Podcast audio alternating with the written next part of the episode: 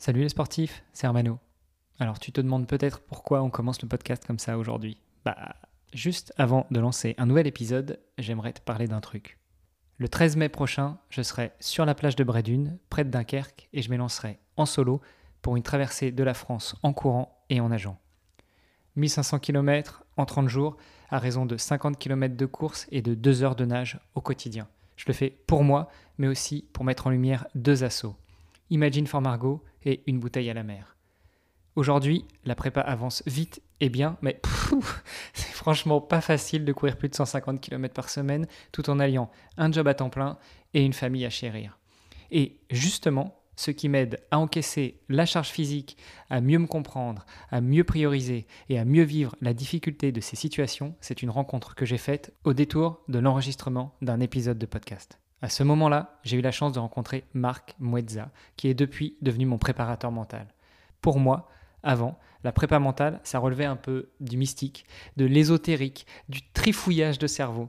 Mais plus on avance avec Marc et plus j'en découvre les bienfaits.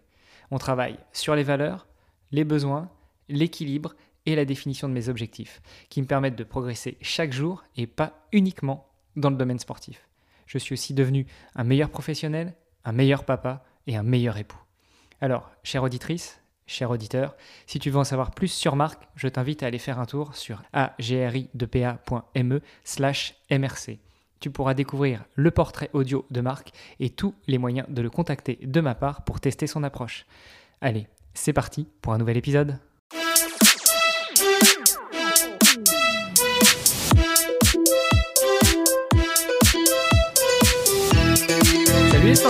Armano et vous êtes sur un nouvel épisode du podcast de Nakan, un épisode où on va réécrire un petit peu euh, la suite d'une histoire qu'on a déjà abordée. Mais tout d'abord, pour m'accompagner dans cet épisode qui sera, dans cet exercice qui sera peut-être un peu périlleux, l'ami Grégory Chanez. Salut Greg.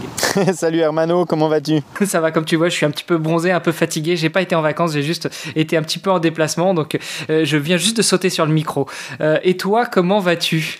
Bah écoute, tu vois, je me suis un peu fourvoyé dans le dernier épisode que j'ai enregistré tout seul, bah, je disais fièrement que tu étais en vacances, mais en fait, tu n'étais pas vraiment en vacances. Tu étais, euh, en train de faire des choses un peu moins reposantes que des vacances. Mais, euh, mais du coup, voilà, je suis content de te retrouver pour, euh, pour cet épisode. Moi, je vais bien. les auditeurs se, rendront peut-être compte que je suis en plein air pour enregistrer cet épisode parce que voilà, j'ai profité de sauter juste après un, entraînement sur mon micro et puis sur mon matériel pour enregistrer le podcast pour vous rejoindre, euh, toi Hermano et puis notre invité du jour. Tu l'as dit aujourd'hui euh, au niveau thématique, on va peut-être sortir un petit peu de notre zone de confort, hein. on va voir ce que ça va donner. Ouais, tout à fait. Alors, tu as parlé d'un invité. Bah, écoute, je pense que c'est le moment de le présenter. Euh, déjà, je pense qu'on dit maître forêt, n'est-ce pas? Euh, formellement oui, mais je pense que pour ce soir on peut mettre un thermomètre et. Euh... Ok, donc ce sera uniquement Thomas. Et eh ben salut Thomas, bienvenue sur le podcast de Nakan. Euh, enchanté de te, de te, compter parmi nous ce soir. Salut Armando, salut Grégory et ben, merci de me recevoir. C'est un plaisir de t'accueillir et, euh, eh ben, on va profiter de tes connaissances pour essayer d'éclaircir certains sujets qui nous ont euh, posé euh, quelques interrogations dans, dans les mois précédents.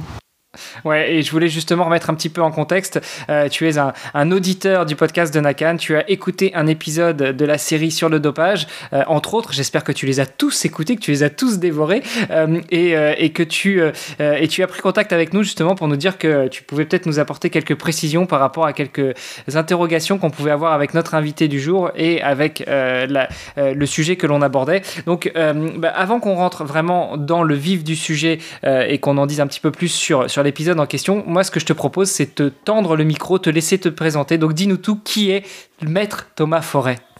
Je vais pas tout vous dire, mais euh, donc je suis, euh, je suis avocat au barreau de Paris.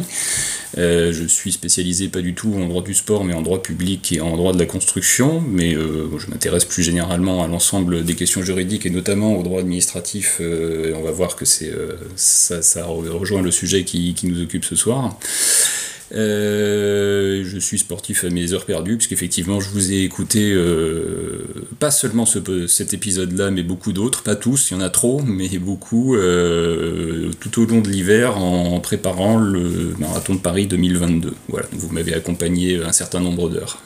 Eh ben écoute, merci à toi de, nous, écouter régulièrement. J'espère que nos, productions te plaisent euh, et puis bah, que les sujets qu'on aborde correspondent un petit peu à tes attentes. Si ce n'était pas le cas, n'hésite pas, comme tu l'as fait la dernière fois, à prendre contact, à nous le dire. Comme ça, on peut aussi aborder des sujets que notre audience préfère.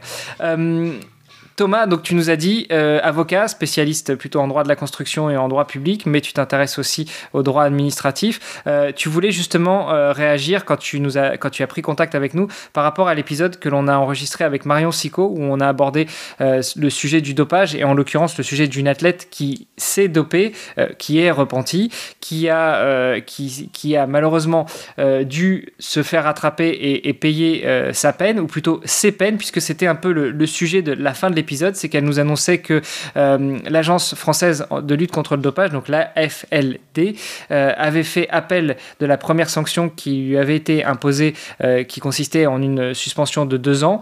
et donc la FLD a fait appel devant le Conseil d'État et cette sanction de deux ans s'est transformée en une sanction de quatre ans. Est-ce que jusque-là j'ai tout bon et est-ce que j'ai respecté un petit peu la chronologie des choses? Tout bon. bon, euh, et, et, du coup, tu nous as proposé euh, ton intervention pour nous apporter quelques éclaircissements sur, euh, bah, peut-être déjà, pour rentrer un petit peu plus dans les détails, sur la, partie juridique en elle-même, c'est-à-dire quelles sont les instances qui sont entrées en jeu dans, dans le cas de Marion Sico, ou plus largement dans le cas d'un athlète qui, qui, est attrapé pour faute de dopage, et puis quelles sont celles aussi qui sont rentrées en jeu dans cette deuxième partie de l'histoire, en l'occurrence de celle de Marion Sico. Oui, tout à fait. Alors j'avais écouté attentivement ce, cet épisode, je les écoute tous attentivement, mais celui-là en, particulier, et particulièrement la, partie sur, sur la sanction de Marion Sico. Euh, je vous avais entendu tous les deux euh, émettre des, sinon des doutes, du moins des, étonnements sur cette décision du Conseil d'État qui a porté la sanction de Marion Sico de, de 2 ans à 4 ans. Euh, voilà, tout en relevant euh, tous les deux à plusieurs reprises que vous n'étiez pas juriste et qu'on n'était pas dans un, dans un podcast juridique. Euh, donc ça m'avait interpellé cette, cette incompréhension bien, légitime de, de la décision du Conseil d'État et c'est ça qui m'avait conduit à prendre contact avec vous pour euh, proposer très modestement à mon niveau d'apporter les quelques explications qui pourraient permettre euh, peut-être de mieux comprendre euh, la décision du Conseil d'État. Alors mieux la comprendre, ça ne veut pas forcément dire être d'accord avec, hein. c'est simplement comprendre, étant précisé que moi je ne connais rien du dossier en lui-même, des faits, et que mon intervention n'a pas du tout pour objet de euh, me prononcer sur l'affaire, de remettre en cause euh, la version de, de Marion Sico. Voilà, c'est simplement donner quelques, quelques clés de compréhension euh, aux auditeurs pour que chacun ensuite puisse euh, bah, se faire sa propre opinion, voire décider de ne pas avoir d'opinion, parce que c'est des fois une position qui peut être salutaire. Ouais, tout à fait. ouais, parce que tu, tu dis qu'on a eu des, étonnements ou des interrogations pendant cet épisode. Donc moi, ce dont je me souviens, c'est que effectivement, déjà Marion Sico a pas compris pourquoi la FLD avait attendu si longtemps pour faire recours, quasiment dans les, dans les derniers jours hein, du, délai qui était possible. Puis ensuite, ce qu'elle nous a dit, c'est que euh, pour se défendre devant le Conseil d'État, elle avait dû choisir euh, une avocate qu'elle ne connaissait absolument pas, mais parce qu'il y a très peu d'avocats qui ont le droit d'aller euh, plaider sur, sur les affaires qui sont portées devant le Conseil d'État. Et puis ensuite, qu'elle-même n'a pas pu assister en fait à, cette audience et à cette décision. Et donc, elle a un petit peu l'impression bah, voilà, qu'elle n'a pas, qu'elle pas eu de chance de pouvoir se défendre, s'expliquer, un petit peu refaire l'historique. En tout cas, elle n'a pas pu être présente, elle a, juste eu euh, la, possibilité de prendre acte de ce qui avait été décidé en fait. Et nous, on s'étonnait un petit peu de ça euh, euh, d'un point de vue complètement extérieur. Et comme tu le dis, on n'a pas prétention d'avoir une quelconque connaissance au niveau juridique. Et bah, cette fois-ci, on se dit, bah, est-ce que vraiment c'est l'application de la loi, de la manière dont il faut qu'elle se, qu'elle se rende, que, que, des gens débattent à huis clos, on n'est pas là, on ne sait pas ce qui se passe, et tout d'un coup on nous dit, bah, voilà, la décision c'est ça. Donc c'est un petit peu aussi pour ça qu'on est euh, assez attentif à tes explications aujourd'hui. Alors ben, ça tombe bien, c'est ce que j'avais prévu euh, justement de, préciser. Euh, peut-être qu'on va commencer par un, bref rappel, sans, faire un cours de droit, sur, sur ce qu'est le, Conseil d'État et un tout petit peu ses, fonctions, sa composition, ses attributions. Euh, donc le Conseil d'État, c'est euh, le juge administratif suprême euh, en France. Alors juge administratif parce que en France, donc il y a deux ordres de juridiction, l'ordre judiciaire et l'ordre administratif. les juridictions de l'ordre judiciaire, c'est, si on caricature un petit peu, celui qui s'occupe de toutes les affaires entre personnes privées, donc tribunal judiciaire ou tribunal de commerce, cour d'appel et cour de cassation. Donc si vous avez un litige euh, avec un voisin, euh, si euh, deux commerçants ont un litige dans, un contrat de vente ou dans le domaine, donc s'il y a un litige sur la construction d'un immeuble par exemple, on ira généralement devant les juridictions de l'ordre judiciaire. À côté de ça, on a les juridictions d'ordre administratif qui, toujours pour simplifier un petit peu, connaissent de tous les litiges entre les personnes privées et l'administration. Donc ça peut être euh, un recours contre un permis de construire, euh, ça, peut être, euh, ça peut être du droit fiscal, ça peut être du contentieux des marchés publics, ça peut être du droit des étrangers, les octrois de, titres de séjour par exemple. Euh, voilà, c'est vraiment les, essentiellement les litiges avec l'administration. Et donc là aussi on a trois degrés de juridiction, donc euh, tribunal administratif, cour administratif d'appel et tout en haut de la chaîne, euh, le juge suprême, donc le, Conseil d'État.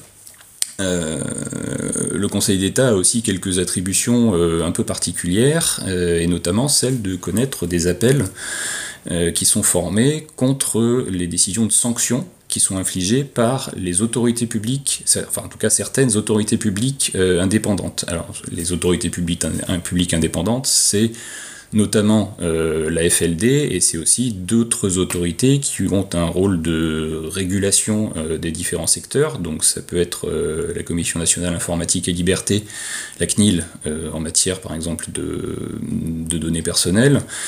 Euh, ça peut être l'ARCOM euh, en matière de, médias, euh, télévision, télévision, radio, l'autorité des marchés financiers, la commission de régulation de l'énergie, etc. Il y en a un, certain nombre, donc chacun a, en charge un secteur, un secteur particulier, et dans le cadre de cette régulation, du secteur qui leur est attribué ont un pouvoir de sanction et euh, quand euh, ces, organes infligent des sanctions, euh, les appels, la plupart du temps, contre les sanctions, sont formés devant le Conseil d'État. Donc c'est dans ce cadre-là. Juste pour préciser, donc tu dis que ces appels-là sont formés devant le Conseil d'État, c'est-à-dire qu'il n'y a pas la cour d'appel administrative ou la cour administrative d'appel, je ne sais plus dans quel sens c'est en France, ça va directement de la cour de, euh, du tribunal administratif qui a émis la sanction au Conseil d'État. C'est ça? Alors, c'est presque ça, parce que c'est pas le tribunal administratif qui émet la sanction, c'est euh, le comité des sanctions de l'autorité publique indépendante en question. Donc là, pour nous, c'est euh, la FLD dispose d'un comité des sanctions qui inflige sa sanction, comme son nom l'indique, et euh, c'est contre cette décision-là qu'on va effectivement directement devant le Conseil d'État. Donc là, on, squeeze les deux, premiers étapes, euh, les deux premiers étages de la juridiction administrative, on ne va pas devant le tribunal administratif, on ne va pas devant la Cour administrative d'appel, on va directement du comité des sanctions au Conseil d'État. Donc c'est ce qui s'est passé, euh, c'est ce qui s'est passé ici. Euh, et c'est finalement ce qui se passe dans toutes les affaires de dopage qui sont jugées en France, parce que là, on le rappelle, on parle de droit français, on ne parle pas de droit euh, international. Tout à fait.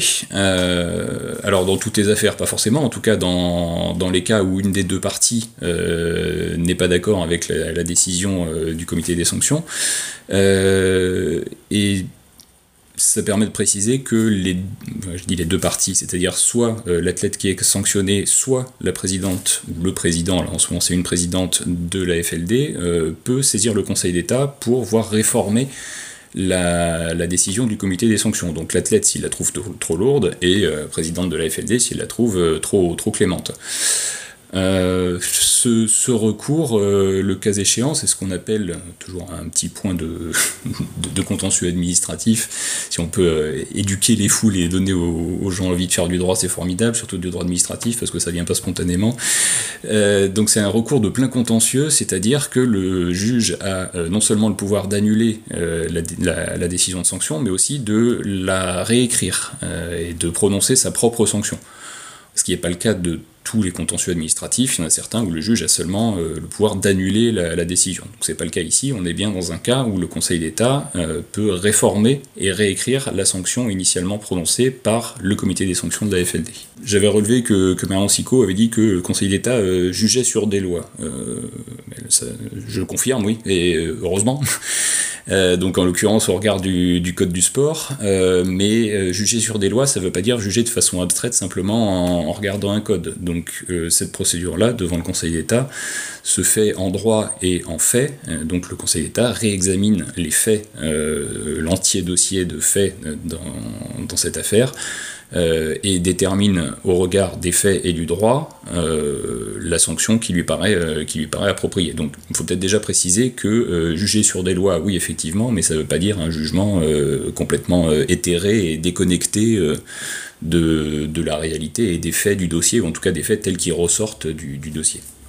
Peut-être pour précision, est-ce que là, dans le cadre du Conseil d'État, donc qui est amené à juger cet appel qui est fait, en l'occurrence par une administration indépendante, donc par la FLD, euh, est-ce qu'il y a des professionnels du sport ou est-ce que ça va se baser uniquement, parce que tu dis que le Conseil d'État juge sur les faits et sur le droit, est-ce que ça va se baser uniquement sur euh, la compréhension que peuvent avoir un public non sportif ou non spécialiste de ces sujets du droit du sport euh, au, regard au regard du cas concerné alors, euh, je vais revenir sur ce point-là dans quelques instants parce que j'avais aussi relevé effectivement euh, euh, cet étonnement face à une justice non sportive. J'en redis un mot dans un instant si tu veux bien et je finis juste sur les premières questions que vous aviez posées sur la procédure devant le Conseil d'État, le fait qu'on n'aurait pas entendu l'intéressé et que euh, la procédure se serait déroulée de façon, euh, de façon un peu opaque. Euh, alors la première chose sur le, sur le choix de l'avocat, effectivement, comme on est en France, on aime bien les, système un peu corporatiste. Euh, et euh, seulement certains avocats, en effet, sont habilités à intervenir devant les juridictions suprêmes, donc devant la Cour de cassation et euh, devant le Conseil d'État. il faut un niveau de compétence particulier, ça c'est tout à fait normal, mais il faut aussi obtenir une, une charge délivrée par, par l'État, qui sont délivrées en nombre limité, donc ce qui fait qu'il n'y a qu'un nombre limité de cabinets d'avocats au Conseil en France. Euh, Marion Sicovic en avait une centaine, je crois que c'est effectivement à peu près, à peu près ça. Euh, donc c'est vrai que ça limite euh, le choix par rapport, par rapport à si on est devant une, juridiction ordinaire, du, premier ou du second degré. Euh, pour autant, là, je constate qu'en l'espèce, euh, elle n'a pas choisi les plus mauvais, hein, loin de là, euh, puisque donc le, nom du cabinet d'avocats apparaît dans la décision du, Conseil d'État. voilà, elle est loin d'avoir pris les, plus mauvais de la place. c'est un cabinet qui a une, certaine ancienneté, une certaine réputation, donc je, ne doute pas qu'elle ait eu affaire à des conseils tout à fait, compétents. ceci dit, je suis étonné, comme vous, qu'elle qu'elle affirme n'avoir euh, jamais eu euh, aucune information sur la façon dont elle était défendue et sur ce, que son avocat avait pu écrire ou, euh, ou plaider. Euh, là encore, hein, conformément à ce que je disais en introduction, je ne sais pas comment ça s'est déroulé euh, en, l'espèce, mais euh, un avocat n'est quand même jamais censé déposer un, mémoire en défense sans avoir consulté son, client au préalable. Donc là qu'un cabinet quand même réputé et compétent ait pu déposer un mémoire en défense devant le Conseil d'État sans en avoir soumis le projet préalablement à sa cliente serait pour le moins étonnant. Sur la, sur la partie administrative, euh, Marion nous disait qu'elle était étonnée ou elle se posait la question du fait que euh, cet appel soit intervenu euh, quasiment à la fin du délai légal. il me semblait que sur, les, sur d'autres types de juridictions, le délai pour interjeter appel était assez court. On parle de quelques jours, voire quelques semaines. là, en l'occurrence, c'était plusieurs années. Enfin, est-ce que c'est est-ce que c'est typique à ce type de, de procédure? Alors plusieurs années, je ne pense pas que ce soit le cas ici. Hein. Pour moi, en tout cas, sur le principe, des appels qui sont interjetés le dernier jour. Je suis assez bien placé pour savoir que c'est monnaie courante et que ça ne dénote euh, rien d'autre que euh, parfois une indécision euh, du client, parfois un certain délai simplement mis par la partie appelante pour mettre son, ses affaires en ordre, rédiger sa requête d'appel et introduire l'appel. donc non, non, ça moi des, décisions, enfin des, des, appels qui sont formés le dernier jour. je ne veux pas dire que c'est dans tous les dossiers, mais c'est quasiment la norme. Il y avait aussi des conditions particulières. Hein. Le, le, jugement qui a été rendu extrêmement lentement, notamment parce que c'est arrivé en plein Covid. Et donc du coup, est-ce que ça, ça... Bon après, entre 2021 et 2022, il n'y a plus vraiment de raison que le Covid ait, justifie un doublement du, délai, mais à la limite, c'est quelque chose en tout cas qui a rallongé la procédure envers Marion. Et c'est vrai que tout ça mis bout à bout, elle avait déjà purgé une bonne partie de ses deux premières années de, suspension avant que l'appel prenne effet, puisque euh, la suspension qui avait été prononcée de deux ans, si je ne m'abuse pas, elle a été euh, purgée à partir du moment où il y a eu le contrôle positif. C'est ça, parce qu'elle a été euh, suspendue en fait à titre euh, de mémoire, hein, elle a été suspendue à titre conservatoire, donc non pas par le comité des sanctions, mais direct par la commission pardon, des sanctions, mais directement par la présidente de, de la FLD. Et le, la durée de cette suspension à titre conservatoire a été ensuite euh, déduite, heureusement, euh, de la durée de suspension définitive euh, qui a été prononcée par, la commission des sanctions. Donc en effet, de fait, la, durée a commencé quasiment au, au, moment du contrôle, du contrôle positif. Ouais, c'est ça. Puis au moment où la décision de la suspendre deux ans a été rendue, elle avait déjà purgé avec l'histoire de Covid, les prolongations et tout ça, quasiment une année et demie. Et donc du coup, voilà, elle se disait bon, bah maintenant c'est deux ans, mais j'ai déjà une année et demie de bon entre guillemets. Donc du coup, dans six mois c'est bon.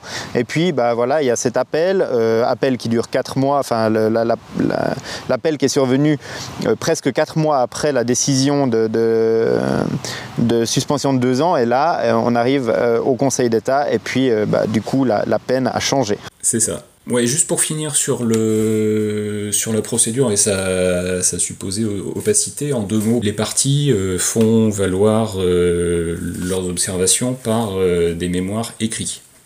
En général, il y a un, premier mémoire qui est déposé par, par l'appelant, qui est communiqué évidemment à la, partie, à la partie adverse.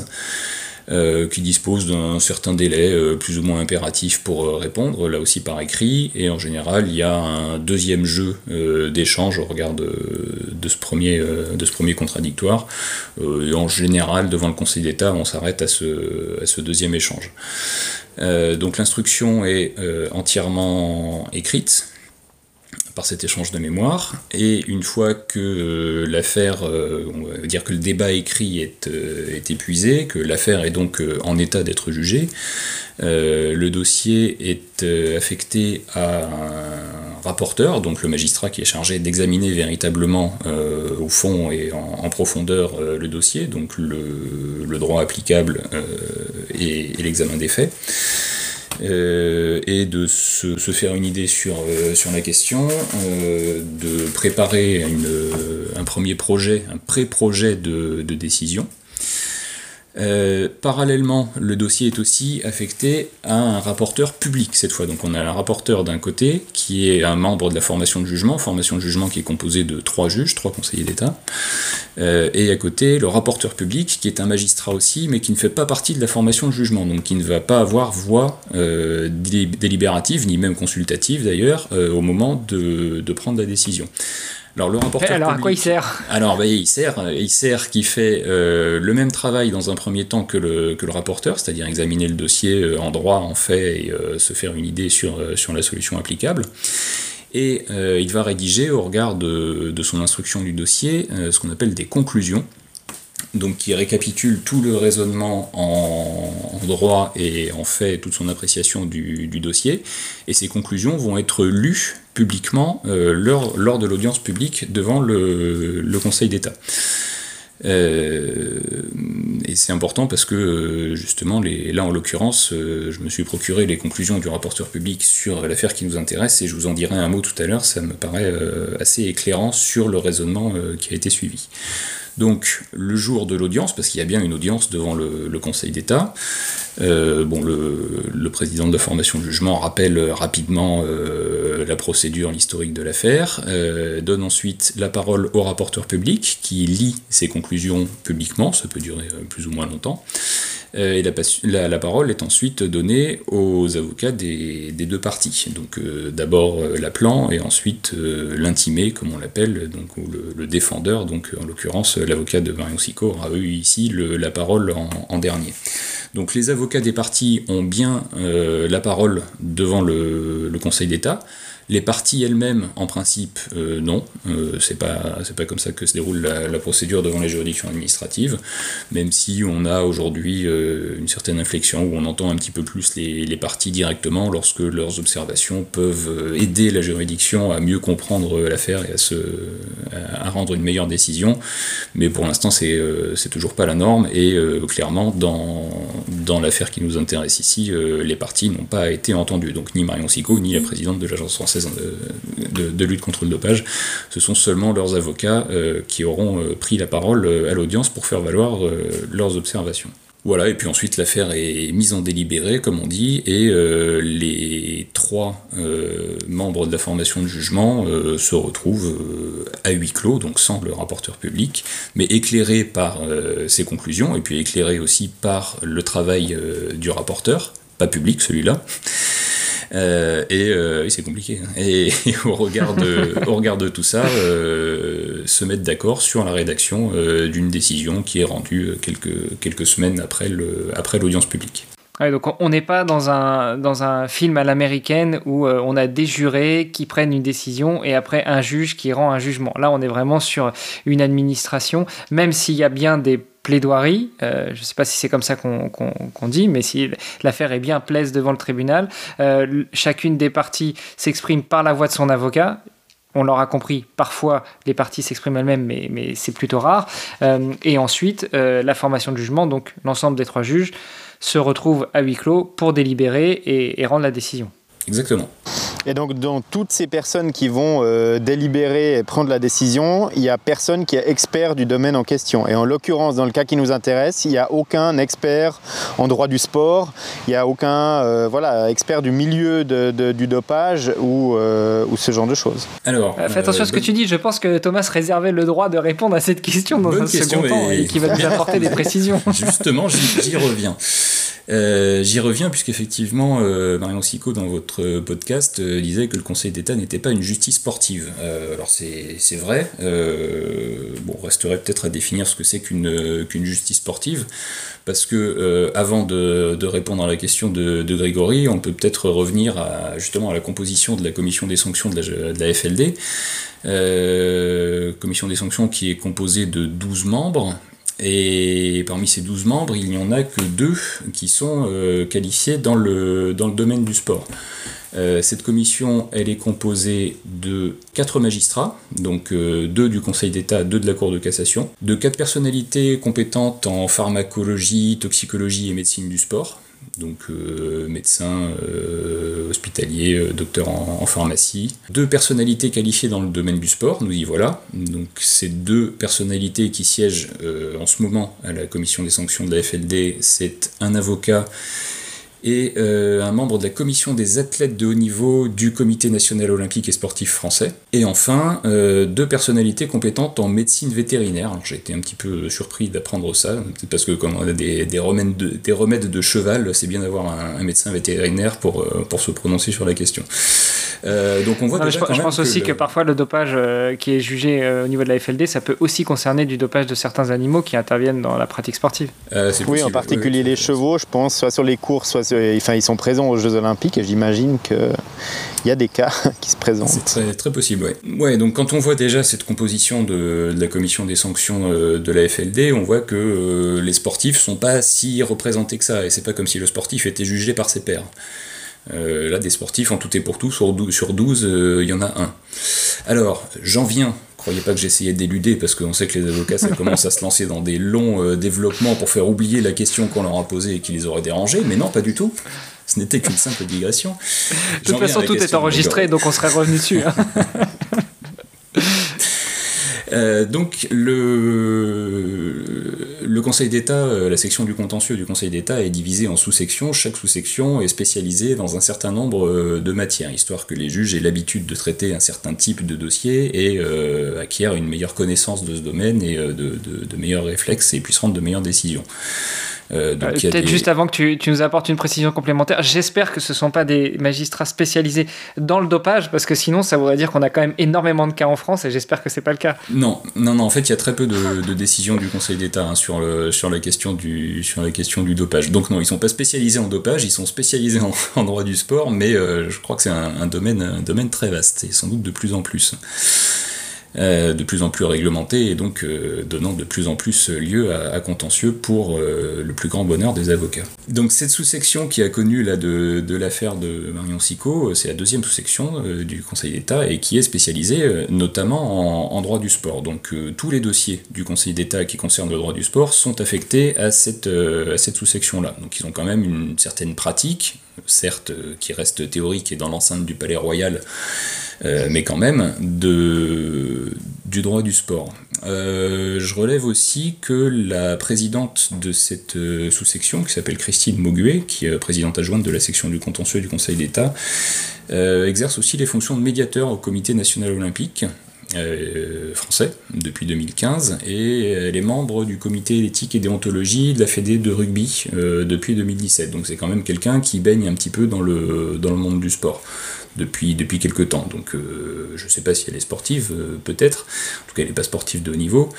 Mais voilà, c'est pas une justice sportive, encore une fois, je sais pas ce que c'est, mais pour autant, euh, on n'a pas pris trois pimpins qui font du droit fiscal à, longueur de journée et qui n'ont aucune idée de, quoi on parle. Donc il y a quand même une volonté, une préoccupation de, prendre des gens qui sont spécialisés dans ce genre d'affaires et qui sont quand même des gens plutôt intelligents et qui, qui comprennent assez rapidement de, de, quoi on leur parle. Donc je suis pas sûr euh, qu'il faille euh, avoir des performances à vélo euh, particulièrement remarquables pour faire un bon juge du sport au, sein du Conseil d'État. Très probablement que c'est pas ça que Marion Sico remettait en cause hein, et que nous nous étonnait quand on entendait ses propres, ses propres propos à, propos de ça. On avait effectivement plus l'impression quand elle, elle nous en parlait que eh ben, avait compris que c'était plutôt des gens qui avaient affaire à du droit fiscal, du droit immobilier, et tout d'un coup on lui dit bah, il y a une athlète qui a été dopée, il euh, faut prendre une décision. Maintenant, euh, ce que tu nous dis euh, par rapport à notre vision de la justice qu'on avait à la sortie de cet épisode nous rassure quand même un petit peu en se disant voilà, c'est quand même pas des gens pour qui toutes ces décisions-là sont complètement étrangères. Et voilà, c'est plutôt bon signe pour une justice plutôt équitable et, qui, fonctionne correctement. Quoi.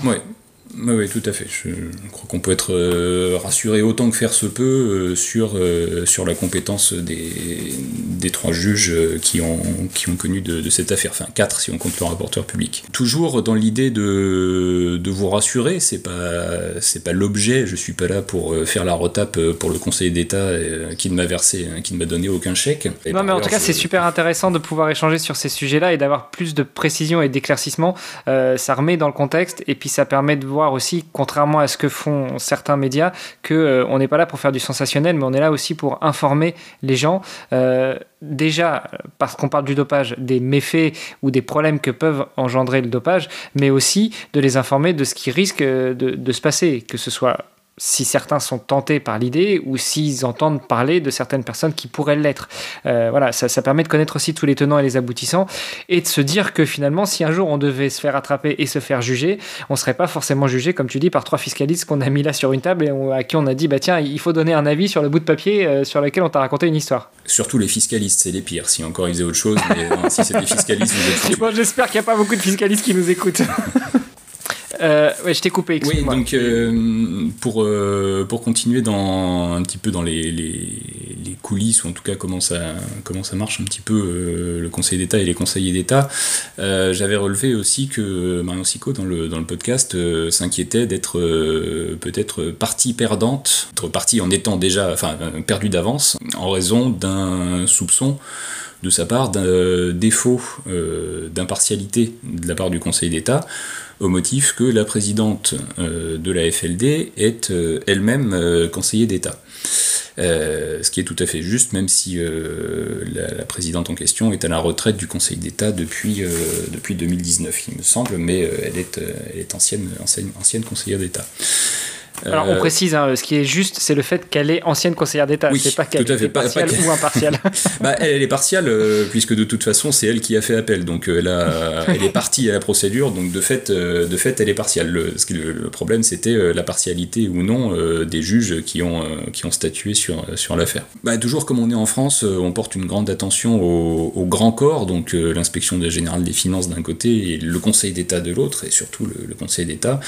Et euh, les conseillers d'État euh, circulent euh, pas mal dans la haute administration, donc vont aller au secrétariat général du gouvernement, peuvent se retrouver dans les cabinets ministériels. Évidemment en juridiction au Conseil d'État et peuvent aussi être affectés à la présidence d'autorités publiques administratives comme ça a été le cas, comme ça a été le cas ici. Donc c'est un fait que euh, ça circule beaucoup euh, du Conseil d'État qui est un petit peu le, vaisseau amiral, la maison mère, et euh, qui, envoie ses membres un petit peu partout dans la haute administration publique. Cette situation s'accompagne d'un esprit de corps certain hein, au sein du Conseil d'État, qui est reconnu, je crois, par, les membres eux-mêmes. Euh, donc il y a un esprit de corps entre conseillers d'État, mais un esprit de corps, euh, ça ne veut pas dire que euh, le Conseil d'État va statuer dans un certain sens, ou se sent tenu de statuer dans un certain sens, au simple, au simple motif que la présidente de la FLD, qui est auteur de l'appel dans l'affaire, vient à l'origine du Conseil d'État la crainte n'est pas illégitime. Je comprends bien euh, l'impression qu'a pu avoir euh, Marion Sico et l'impression, n'est pas, bonne, puisque ce mélange des genres un petit peu hein, entre le, conseiller d'État euh, juge et le conseiller d'État administrateur qui circule un petit peu dans les hautes sphères de l'administration. Bah, donne effectivement une impression de manque d'impartialité, ce qu'on appelle l'impartialité objective, et qu'on résume parfois par euh, l'expression euh, il ne s'agit pas seulement que la justice soit faite, il faut aussi qu'on voit qu'elle soit faite. Et si on a l'impression par des, des indices comme ça ou des faux semblants que le juge est complice, enfin complice c'est peut-être un peu fort, mais en tout cas de, mèche ou euh, de connivence ou complaisant, avec l'administration, euh, du fait de l'appartenance à un même corps, c'est un, mauvais signal qu'il faudrait euh, probablement chercher, à, corriger. pour autant l'apparence est une chose, la réalité en est une autre. Euh, et peut-être que la meilleure façon de, rectifier cette impression, c'est de rappeler qu'au sein de la commission des sanctions de la FLD, il y a deux conseillers d'État. Donc de toute façon, euh, quand le Conseil d'État juge euh, l'affaire Marion Sico, soit elle désavoue, soit il désavoue pardon, la présidente de la FLD qui a fait appel, soit il désavoue les deux conseillers d'État euh, qui siègent au sein de la commission des sanctions. Donc vous voyez, les conseillers d'État, on en retrouve un petit peu euh, partout, et en tout cas des deux côtés euh, de, cette affaire. Je vois pas la formation de jugement du Conseil d'État dire ah bah oui, on va faire droit à l'appel de la présidente de la FLD parce qu'elle est du Conseil d'État. Euh, et puis pendant ce temps-là, bah, on désavoue les deux collègues euh, qui sont, euh, qui sont au sein de la, commission des sanctions. Ça me, voilà, je suis pas dans, dans, dans, les arcanes de, de, cette affaire, mais encore une fois, si l'impression est regrettable, je pense vraiment pas que, que, ça corresponde à la réalité. J'ai essayé d'étayer un petit peu cette impression en regardant les décisions qui avaient été rendues par le Conseil d'État sur saisine de la présidente de la FLD. C'est-à-dire lorsque la présidente de la FLD considère que la sanction infligée par la commission des sanctions est trop clémente et saisit donc le Conseil d'État pour l'avoir aggravée. Euh, j'ai vu que, alors déjà les affaires sont rares, hein, euh, sauf erreur de ma part, il n'y a eu que 5 décisions dans une de telle configuration depuis 2020. Euh, et sur ces cinq affaires, donc le Conseil d'État a donné euh, raison à la présidente de la FLD à quatre reprises en aggravant la sanction et euh, a rejeté une fois sa demande d'aggravation de la sanction. Donc effectivement, c'est une tendance qui est plutôt favorable à la présidente, enfin à la présidente, oui, tu à la présidente de la FLD. pour autant, ça ne veut pas dire que le, Conseil d'État est partial. Je, voulais juste préciser dans, ton raisonnement, euh, euh, peut-être que certains l'auront pas forcément compris, c'est-à-dire que euh, Marion Sico, en, l'espèce, puisqu'on parle d'elle, on parle de son cas, a été, a été soumise à un, contrôle antidopage qui s'est révélé positif. Donc, elle a été jugée par la commission des sanctions de, de la FLD, donc de l'autorité de lutte contre, l'autorité de lutte contre le dopage en France. Et euh, dans cette commission des sanctions, il y a deux membres du Conseil d'État. Euh, en revanche, c'est la présidente de la FLD, de l'Agence de lutte française contre le dopage, qui a fait appel auprès du Conseil d'État de cette décision. Donc, c'est-à-dire que une autre membre du Conseil d'État fait appel de la décision qui a été rendue par la commission des sanctions parce qu'elle estime qu'elle est trop clémente. Donc euh, euh, voilà, je, voulais juste repréciser la partie de ton raisonnement, c'est-à-dire que c'est pas la en, gros c'est un peu déjà c'est un peu la FLD contre la FLD parce que c'est la présidente de la FLD contre la commission de sanctions de la FLD euh, et dans tous les cas il y a des conseillers de la cour d'État du Conseil d'État dans les deux administrations, enfin dans les deux dans les deux sections de cette administration. Et donc dans tous les cas le Conseil d'État aurait forcément cassé l'une ou l'autre des décision d'un des membres du Conseil d'État. Exactement. Ben, par contre, l'autre question qui serait intéressante, mais je ne sais pas si on, a les chiffres, euh, en tout cas moi je ne les ai pas, et je ne sais pas vraiment comment les trouver, mais tu nous dis que donc, dans 4 cas sur 5 où euh, l'AFLD a porté devant le Conseil d'État euh, un recours contre la décision de la commission des sanctions, la sanction a été aggravée, donc c'est quand même 80% des cas, hein, c'est quand même conséquent. Mais par contre, dans quel pourcentage des cas est-ce qu'on on porte justement devant le Conseil d'État et dans quel pourcentage des cas on se satisfait de la décision de la commission de, sanctions. Parce qu'on se dit, si dans 100% des cas euh, où il y a une, sanction qui est donnée par la commission de sanctions, on la porte devant le Conseil d'État, est-ce que vraiment la commission de sanctions a encore un sens? Alors, j'ai pas, j'ai pas les chiffres. Euh, ça pourrait se trouver en comparant euh, le nombre de décisions de la commission des sanctions, qui, je crois, euh, peut se retrouver de façon un peu fastidieuse sur le site de la FED, mais ça doit pouvoir se trouver, et en comparant ça au nombre d'affaires dans lesquelles le Conseil d'État a été saisi, parce que la plupart des saisines du Conseil d'État dans les affaires de dopage, c'est l'athlète qui considère que la sanction a été trop lourde et qui demande sa réduction ou son, ou son annulation. Euh, donc si on comparait ces deux, ces deux chiffres-là, on, pourrait, euh, on pourrait répondre précisément à ta question. Euh, en pratique, j'ai l'impression que le taux d'appel devant le Conseil d'État reste relativement faible. J'ai pas fait le décompte, hein, mais euh, voilà, j'ai fait une, rapide recherche sur, euh, sur la jurisprudence du Conseil d'État euh, sur les questions de dopage et il n'y a pas, a pas des tonnes d'arrêts non plus. Quoi. Alors que sur le site de la FLD, il y a quand même beaucoup de, beaucoup de décisions. Ok, donc ça, veut dire que globalement, dans la plupart des situations, la commission de sanctions de la FLD, elle fait le boulot, on est satisfait de la décision qui est rendue, et puis euh, on ne fait pas appel. Le cas Marion Seiko était quand même une certaine exception euh, dans le, type de procédure qui a été engagée. Quoi. Et, question, euh, là aussi, purement administrative, euh, si le dernier jour de la durée qui est allouée pour interjeter appel, pour faire appel, eh bien la, euh, la présidente de la FLD faisait appel et aussi Marion Sico parce qu'elle estimait que la décision était trop dure, comment ça se passe? Est-ce que c'est possible et comment ça se passe? C'est possible, j'imagine que c'est possible que chacune des parties forme appel, mais comment ça se passe Oui, c'est tout, à fait, euh, c'est tout à fait possible et on peut même d'ailleurs euh, faire un appel en, cours de procédure, c'est-à-dire un, appel incident. Euh, c'est le cas lorsque une des deux parties, a priori, était partie pour se, se, contenter de la décision, et puis comme l'autre partie finalement fait appel, euh, bah, la, partie intimée se dit bah, si c'est comme ça, de toute façon, puisqu'on est parti pour tout en mettre en jeu, euh, moi aussi je, je, fais appel, donc appel incident, un appel sur l'appel, et je demande euh, la, la, réformation de la décision parce que j'étais prêt à m'en contenter, mais puisque vous voulez jouer à ça, ok, on discute tout. Donc oui, ça aurait été tout à fait possible que les, les deux appels, que deux appels soient formés en même temps, et bon, en pratique, je pense que les deux affaires auraient été jointes et que les deux questions, l'aggravation et la réduction, été examinées en même temps.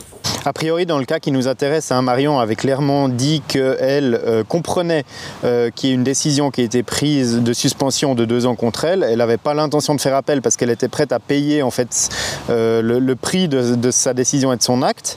Mais par contre, voilà, ce qu'elle comprenait pas, c'était pourquoi est-ce que la présidente avait fait appel pour aggraver cette sanction-là. Elle, elle, évidemment, elle n'avait pas envie de prendre une sanction plus lourde parce qu'elle a dit, bah, les deux ans avec les circonstances atténuantes qu'elle nous a expliqué dans, les podcasts qu'on a enregistrés avec elle, euh, elle trouvait ça relativement juste par rapport à l'erreur qu'elle avait faite. Elle était d'accord de payer ça, mais donc du coup, elle n'avait pas de raison elle-même de faire appel de cette décision. En tout cas, c'est euh, complexe, c'est intéressant euh, comme développement, mais ça, permet de vraiment bien mieux mettre en lumière ce qui s'est passé, parce que c'est vrai qu'on a pu rester à la fin de, l'épisode qu'on avait enregistré avec Marion sur, sur des choses assez floues hein, dans cette, euh, dans cette procédure et puis dans la manière dont ça avait été euh, mené. C'est vrai que bah, Marion, elle est comme nous, elle a aucune connaissance spécifique juridique, elle a été balancée là-dedans un petit peu malgré elle euh, et la, conséquence de, sa, de son acte.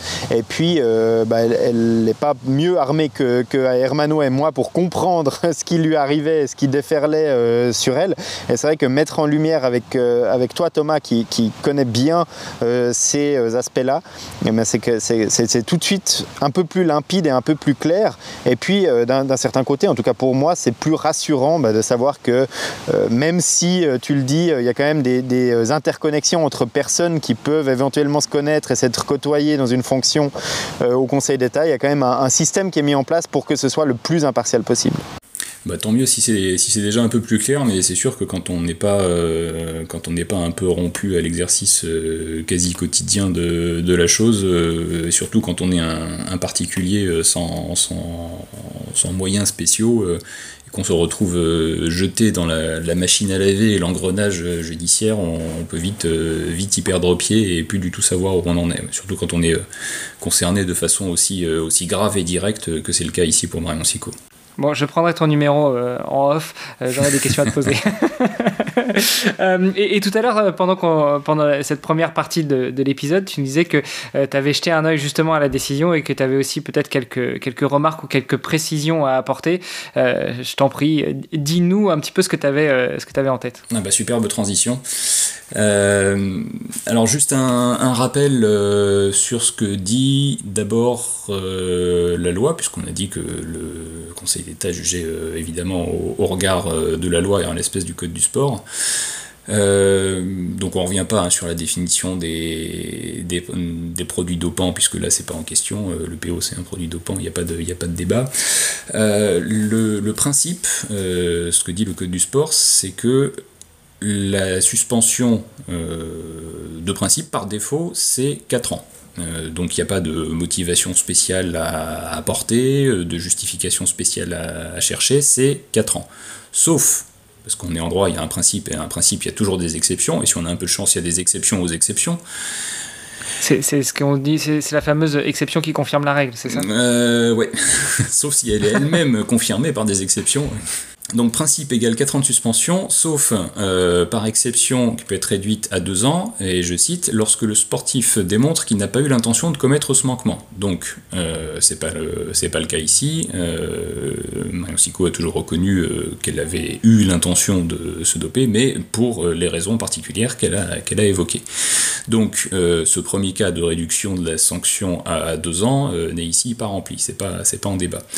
deuxième exception au principe, euh, la durée de 4 ans, euh, je cite toujours, peut être réduite par une décision spécialement motivée lorsque les circonstances particulières de l'affaire le justifient au regard du principe de proportionnalité. Donc les choses, bah, tout est un peu important hein, là-dedans, c'est décision spécialement motivée, c'est-à-dire que euh, la commission des sanctions doit, le cas échéant, spécialement expliquer, motiver pourquoi elle ne retient pas la durée de 4 ans et pourquoi elle réduit cette durée. Euh, elle doit le motiver au regard de circonstances particulières. Donc particulière, ça ne veut pas euh, dire exceptionnel, mais ça veut dire quand même qu'il faut un certain euh, degré de conséquence, de tangibilité pour considérer qu'elles sont effectivement particulières et, et, justifient une dérogation au principe. Et enfin, ce qui doit guider tant la commission des sanctions que ensuite le Conseil d'État, c'est le principe de proportionnalité, la proportionnalité de la sanction, qui est un principe à la base de, droit pénal, mais qui s'applique ensuite dans, tout le, droit disciplinaire, notamment notamment aux sanctions, aux sanctions des sportifs. Donc, quand tu parles de, de, proportionnalité, c'est-à-dire que un Lance Armstrong qui s'est a priori dopé pendant des dizaines d'années, euh, lui prendrait que 4 ans et Marion Sico qui nous dit n'avoir fauté qu'une fois, elle prendrait aussi 4 ans et donc ça pourrait éventuellement être réduit à 2 ans. Est-ce que j'ai bien compris? Euh, alors évidemment le cas, est vache. Alors déjà, euh, je peux botter en touche facilement en disant Lance Armstrong ne relève pas de la juridiction de la compétence de la FLD parce que Comme ça, j'ai vu la question. français. Voilà. Euh, mais en pratique. Objection, euh, maître, s'il vous plaît, répondez à la question. ça, marche pas. Euh, en pratique, non, j'aurais peur de dire une bêtise. il est possible qu'il y ait des, ce qu'on pourrait appeler des, circonstances aggravantes. Donc, quand on y met un, tel acharnement comme, comme l'excellent Lance, il est possible qu'on on puisse avoir droit à un peu plus que le, que le principe des 4 ans. Mais voilà, là, j'ai pas, pas préparé cette partie-là de, de l'interro, donc euh, je vous dirai des bêtises, euh, donc je, je ne dirai rien. Mais en fait, si, on reprend un peu plus sérieusement les termes que tu as donnés, euh, ça, peut être un peu tout et n'importe quoi qui rentre dans ces clauses-là. Et donc, du coup, euh, ça dépend aussi un petit peu de la sensibilité des juges. Quelles sont des circonstances qui peuvent être atténuantes ou, euh, des. voilà, après, est-ce que le, harcèlement moral dont elle a fait preuve, est-ce que ça n'aurait pas pu rentrer dans ce genre de cas de figure? Est-ce que c'était clairement pas possible que ça rentre dans ces cas de figure ou est-ce que c'est quelque chose qui aurait pu être discutable? On y vient. On y vient euh, et je vais, je vais vous dire ce qu'a considéré, euh, puisque c'est là où on a les explications les plus détaillées sur euh, le raisonnement qui a été suivi en tout cas par le rapporteur public. le raisonnement du rapporteur public n'est pas forcément celui de la formation de jugement, mais dans la plupart des cas, et j'ai l'impression que c'est le cas ici, ils, sont, ils sont en ligne. Euh, donc les conclusions du rapporteur public, euh, je vous les aurais volontiers euh, transmises d'ailleurs pour que vous puissiez les, mettre en lien sous, l'épisode, mais c'est un texte qui n'est pas libre de droit, qui relève de la propriété intellectuelle du rapporteur public qui a prononcé les conclusions, donc je, vais vous en lire des extraits un, petit peu larges, mais voilà, malheureusement je ne pourrais pas vous transmettre le fichier, je veux pas d'ennui avec le Conseil d'État. tout impartial Ce qui est tout à fait compréhensible. Alors, le rapporteur public, dans ses conclusions, euh, relève que la commission des sanctions de la FLD euh, a commis euh, deux erreurs dans les circonstances, les faits qu'il a retenus pour justifier la réduction de la durée de la, de la sanction à seulement, entre guillemets, deux ans.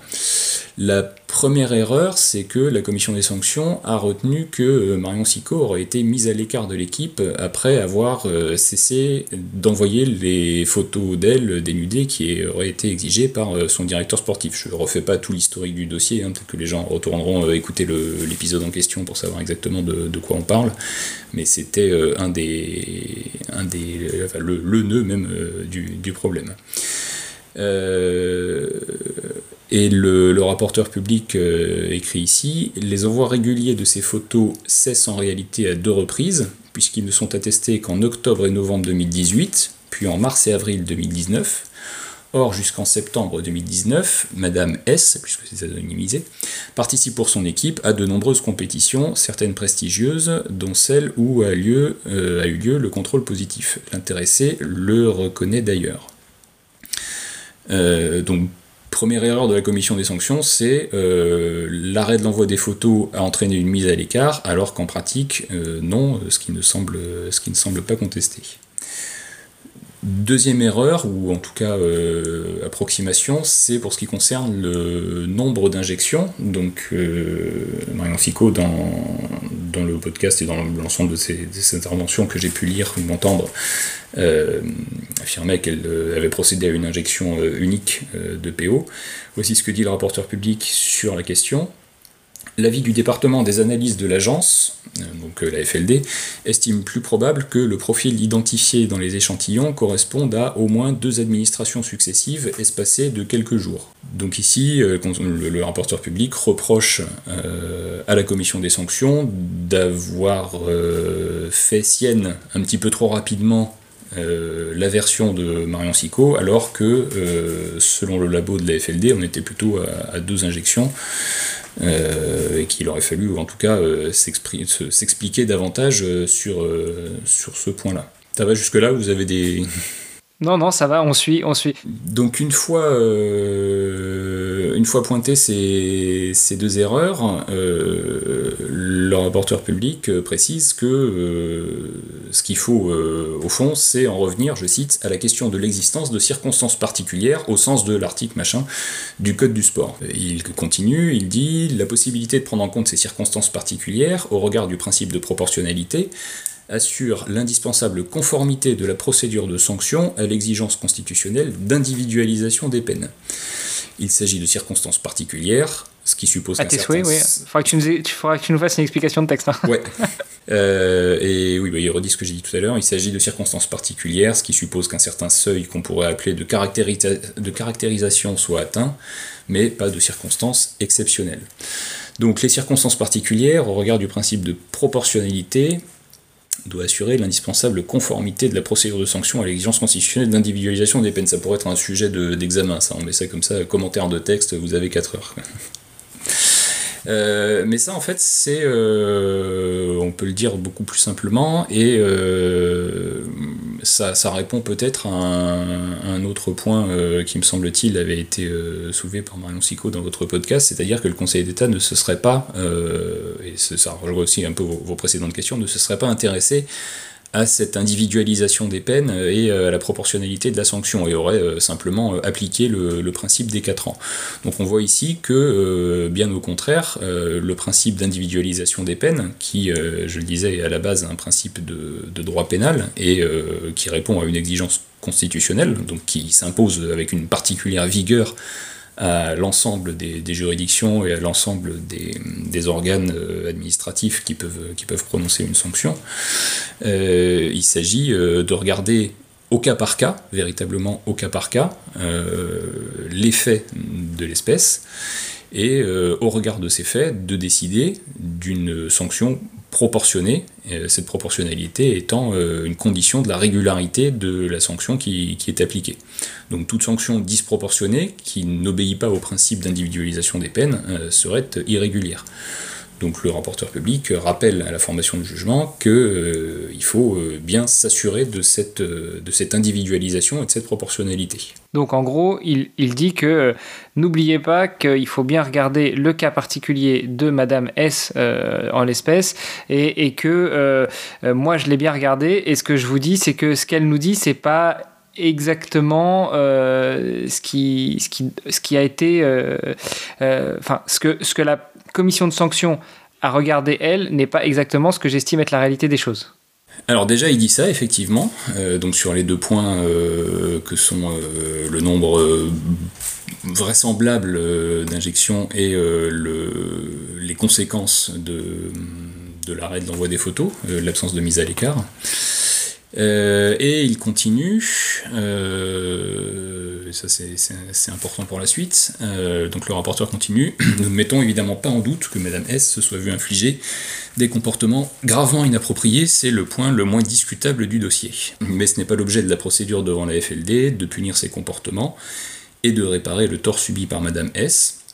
D'autres actions sont en cours euh, pour cela, à son initiative, devant l'UCI, dont les instances ont suspendu le directeur sportif pour violation du code d'éthique, euh, décision qui fait l'objet d'un appel pendant devant euh, le tribunal arbitral du sport. Une plainte devant le procureur de la République, dont nous ne connaissons pas les suites à ce jour, ça c'est le, rapporteur public qui parle donc en début d'année 2022, ploum ploum, une plainte devant le procureur de la République, dont nous ne connaissons pas les suites à ce jour, a, été, a été déposée. Euh, alors, petite précision à ce sujet-là, la plainte en question euh, vient d'être classée sans suite par le procureur. Le procureur a fait un petit euh, communiqué de presse et a considéré que pour lui, l'infraction était insuffisamment caractérisée, je cite, et qu'il n'y aurait, je cite toujours, pas d'intention de harcèlement sexuel de la part du directeur sportif et le procureur enfin évoque une, je cite encore, incompréhension en lien avec une maîtrise limitée de l'anglais euh, de la part du directeur sportif. Voilà, c'est les quelques dernières euh, nouvelles que j'ai sur le sujet, j'en ai pas davantage d'explications. Toujours est-il que euh, à ce stade, la procédure pénale qui avait été introduite par Marion Sico contre le directeur sportif pour harcèlement sexuel a été, euh, été classé sans suite. Ça ne veut pas dire qu'il va plus rien se passer, hein. il y a d'autres voies euh, à la disposition de Marion Sico pour, euh, pour continuer, pour essayer de continuer cette procédure pénale, mais pour l'instant, elle elle est classée sans suite. Wow. Donc on a, eu quand même beaucoup, beaucoup de précisions. Juste un point, euh, Marion Sico est elle-même poursuivie euh, par son directeur sportif et, l'audience aura lieu au mois de septembre, il me semble, pour euh, diffamation, puisque à partir du moment où on impute à quelqu'un un comportement euh, aussi grave que celui de harcèlement sexuel, qui constitue évidemment un, délit, euh, la personne en question euh, ici a, jugé utile de répliquer par une, plainte en, diffamation. Je ne sais pas du tout ce qu'elle donnera, hein, bien évidemment, mais c'est peut-être un autre volet de, l'affaire à suivre au, mois de septembre. effectivement, donc la pauvre Marion, elle n'est pas, pas encore sortie d'affaire dans, dans, dans ses déboires, dans ses déboires juridiques. donc alors, bah, écoute, euh, Thomas, merci beaucoup pour toutes ces précisions. Euh, tu, voulais encore conclure sur, sur tout ça? Tout à fait, parce qu'on n'est pas encore au bout de nos peines. on croyait que qu'on avait fini, mais non, non, non, pas du tout. Euh, mais on approche quand même de la fin. donc, si, je résume un peu toute la, longue citation que je viens de faire, le rapporteur public dit oui, on a, un comportement gravement inapproprié. nous, Conseil d'État, on n'est pas là pour sanctionner le, on n'est pas là pour sanctionner le, le directeur sportif. Euh, et il poursuit, en rattachant euh, ce qui, la, question au, sujet principal, il poursuit. La question est en revanche seulement de savoir si ce contexte, donc de harcèlement sexuel qui pour l'instant n'est pas reconnu comme tel, savoir si ce contexte a déterminé le choix de Madame S d'avoir recours au dopage au point de justifier l'atténuation de la sanction. Ce que la question qui est ici posée euh, et qui est primordiale, et c'est ça qui va en fait commander la décision du Conseil d'État, question qui pose ici, c'est celle du lien de causalité entre le contexte, qui n'est pas euh, nié par le rapporteur public, et le comportement dopant, la prise de PO euh, de la part de Marion Sico. On a une situation de départ, le supposé harcèlement sexuel, une situation d'arrivée, le dopage. Maintenant, euh, le rapporteur public dit qu'il eh, il faut tisser un lien de causalité entre les deux. Et c'est seulement si ce lien de causalité est caractérisé, il est prouvé, qu'on pourra considérer que euh, le comportement euh, dopant a été justifié, ou en tout cas euh, en partie motivé par le contexte de harcèlement, et pourra constituer une circonstance particulière qui justifie qu'on réduise la durée de, la sanction. Et le rapporteur public continue, or c'est précisément là que le dossier est bien plus faible. On n'y identifie, aucune pression ou incitation à se doper de la part de l'encadrement de l'équipe, pas même par le biais des comportements, hum, de comportements humiliants subis, et pas non plus par des mesures de rétorsion à son encontre. C'est ici que nous estimons important de rappeler que Madame S n'est pas été, euh, jusqu'à la date des faits de dopage, mise à l'écart de l'équipe, contrairement à ce qui a été retenu, ce qui a été retenu par euh, la commission des sanctions. Il continue encore, euh, la citation est longue mais elle me semble éclairante. Dans ces conditions, parmi les explications données par l'intéressé à son geste, la recherche de meilleure performance, qui n'est pas autre chose que l'objectif premier de tout dopage, apparaît plausible. Celle, euh, l'explication, celle d'une issue à la situation qu'elle subissait, et quelle issue au demeurant en restant dans la même équipe, s'interroge le rapporteur public, se comprend beaucoup moins bien. Il termine Au titre de la proportionnalité, on ne peut en outre perdre de vue que les faits reprochés ont été commis par une sportive professionnelle expérimentée, exerçant par ailleurs comme enseignante, qui ne pouvait donc ignorer s'exposer à de lourdes sanctions. En résumé ici, le rapporteur public euh, considère que, euh, au regard des pièces qui figurent dans le dossier, bah, euh, il n'arrive pas à caractériser ce fameux lien de causalité entre le harcèlement supposé toujours, euh, et, la conduite de pente, euh, et que euh, oui, l'athlète aurait cherché à se procurer de meilleures performances, mais que cette recherche de la meilleure performance, mm, il ne serait pas démontré qu'elle serait en lien avec, la situation de, harcèlement du directeur sportif et que donc euh, on n'a pas euh, de caractérisation de circonstances particulières qui justifieraient une, euh, une réduction de la sanction. Et dernier point, pour, pour conclure sur cette, sur cette longue citation, vous remarquerez que tout à la fin, euh, le rapporteur public retient quasiment des, circonstances euh, qu'on pourrait considérer d'aggravantes, c'est-à-dire euh, celui du, caractère expérimenté de l'athlète et de ses fonctions enseignantes. Je trouve ça intéressant parce que ces circonstances aggravantes, elles n'ont en principe pas à être rapportées pour justifier la sanction de 4 ans, puisque je rappelle que la sanction de 4 ans, c'est le principe. C'est le défaut, ouais, c'est ça. Donc là, on a une espèce de, de motivation surabondante. Surjustification. Voilà. Malgré tout, moi je voulais réagir à ce que tu disais et à ce que rapportait justement le rapporteur public, c'est qu'on sent bien quand même que euh, dans la majorité de la réflexion, elle se porte sur euh, plus sur le plus sur la, la forme que sur le fond. C'est-à-dire on va pas euh, il, a, il, pas euh, j'ai l'impression que en voulant démontrer cette ce lien de causalité entre la le prétendu harcèlement subi par Marion et l'intention de se doper la conduite dopante il cherche justement ce qui, le, lien qu'il peut y avoir entre les deux. Euh, il n'a pas forcément apporté un jugement sur le fait qu'elle l'ait fait ou qu'elle l'ait pas fait, mais plus à, trouver cette, cette, solution, euh, enfin cette, ce lien de causalité. Est-ce que je me trompe? Oui, ouais, c'est bien ça. Donc on pourrait presque dire qu'il a plus jugé vraiment effectivement en droit que sur les faits en eux-mêmes enfin juger, apporter des éclaircissements sur sa version, à, sachant que, sa compréhension à lui. Sachant qu'ensuite c'est euh, globalement le, même raisonnement hein, que va retenir le Conseil d'État dans sa décision euh, proprement dite. Je lis juste le passage de la décision et je, réponds à ta question juste après. Euh, donc le Conseil d'État dans sa décision proprement dite écrit que il ne résulte pas de l'instruction, donc de toute la phase d'examen du dossier, que la situation d'emprise que la commission des sanctions a cru pouvoir caractériser euh, sans avoir fait usage de ses pouvoirs d'instruction, c'est-à-dire sans avoir euh, auditionné les témoins, sans avoir fait d'enquête particulière sur le sujet, donc cette situation d'emprise, euh, puisse avoir un lien avec le dopage de Madame, alors eux ils l'appellent Madame A, c'est plus Madame S, on a changé de, changé de lettre. Donc oui, c'est une décision en droit parce qu'on est sur la, la notion assez juridique de lien de causalité, mais cette, cette, recherche du lien de causalité, elle est au contraire extrêmement concrète et factuelle dans les pièces du dossier.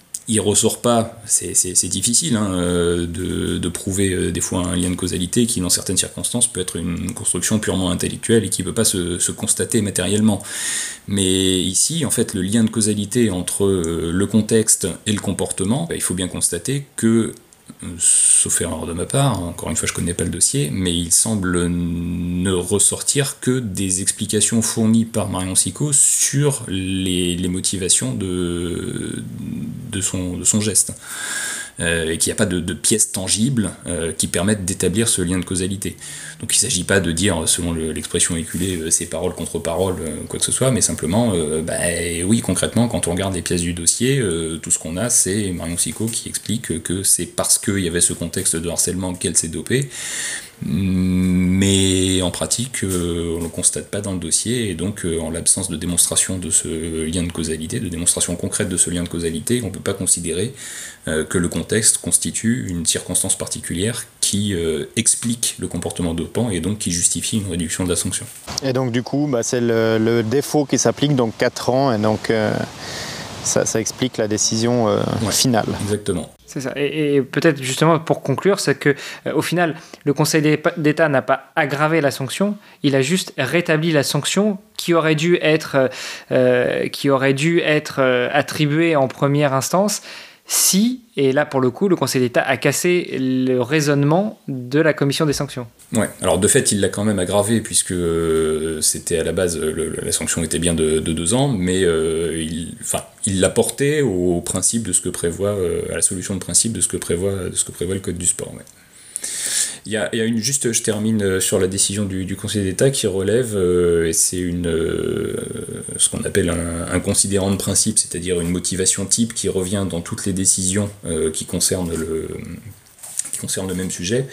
Et le Conseil d'État donc euh, annule, euh, enfin réforme plus exactement, la décision de la commission des sanctions et euh, écrit que la commission des sanctions ne pouvait sans porter atteinte à l'effet utile du dispositif de lutte antidopage limité à deux ans les interdictions qu'elle a prononcées, donc les sanctions. je trouve ça intéressant cette notion à l'effet utile du dispositif de, de lutte antidopage qui semble être un phare dans, la, dans le raisonnement adopté par, par le Conseil d'État qui en revient un petit peu à l'objectif de, de l'arsenal législatif. Euh, on a posé des règles sévères pour lutter contre la lutte antidopage. Si on commence à y faire des entorses et à considérer les circonstances particulières qui doivent être euh, particulièrement euh, motivées avec un petit peu trop de légèreté, ben, on porte atteinte à l'effet utile de ce, dispositif. C'est ce qu'explique ici le, Conseil d'État pour finir de justifier sa décision. Donc le message finalement il est simple, si vous ne voulez pas de condamnation, ne vous dopez pas. Voilà. voilà, voilà. Et puis euh, si vous vous dopez, eh bien euh, vous aurez une sanction exemplaire pour dissuader les autres de se doper. Et c'est comme ça qu'on arrivera à lutter contre ce fléau en fait. c'est bien l'idée. Voilà. Très bien. Bah euh, merci Thomas d'avoir euh, éclairé nos lanternes qui, euh, je dois le dire, n'étaient pas très brillantes au début de cet épisode par rapport à tous ces dispositifs, à toutes ces procédures, à, toutes ces choses qui nous échappaient et puis qui ont rendu beaucoup plus clair en fait toutes les questions qu'on se posait à l'issue de, de l'enregistrement avec Marion Sico. Eh ben merci à vous, merci pour votre, votre curiosité. Et c'est pas tous les jours qu'on a des droits de suite euh, sur des, sur des sujets juridiques et sûrement pas dans les médias de façon générale. Donc euh, grand, grand merci à vous et bravo euh, pour ça et pour, pour le reste de votre œuvre.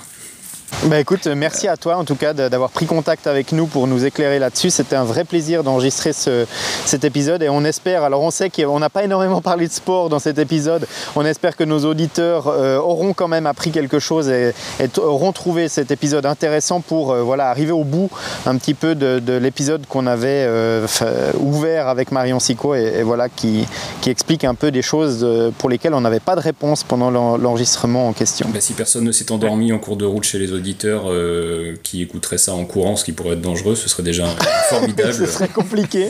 mais... Voilà, non, non, mais je pense que personne s'est endormi. Et, euh, du coup, pour euh, juste conclure là-dessus, moi je dirais que si, comme Thomas, euh, si comme Maître Forêt, vous avez des questions ou vous avez des envies de préciser certaines choses que l'on peut dire qui parfois peuvent être soit approximatives, soit complètement fausses, ou soit simplement ont besoin d'être précisées, et eh ben n'hésitez pas à faire comme Thomas. Vous pouvez nous joindre sur Facebook, sur Twitter, sur Instagram. vous pouvez aussi aller sur podcast.nakan.ch, cliquer sur nous contacter et puis nous laisser un petit message et on se fera un plaisir soit de diffuser votre message et de réagir dessus, soit faire comme avec Thomas, parce que là, pour le coup, euh, on a bien fait de t'inviter, on aurait été bien incapable de, euh, de résumer ce que, ce, que tu, ce que tu aurais pu nous préparer, et on te remercie énormément d'avoir apporté toutes ces précisions. Merci, merci beaucoup à vous. Merci. À bientôt pour un nouvel épisode.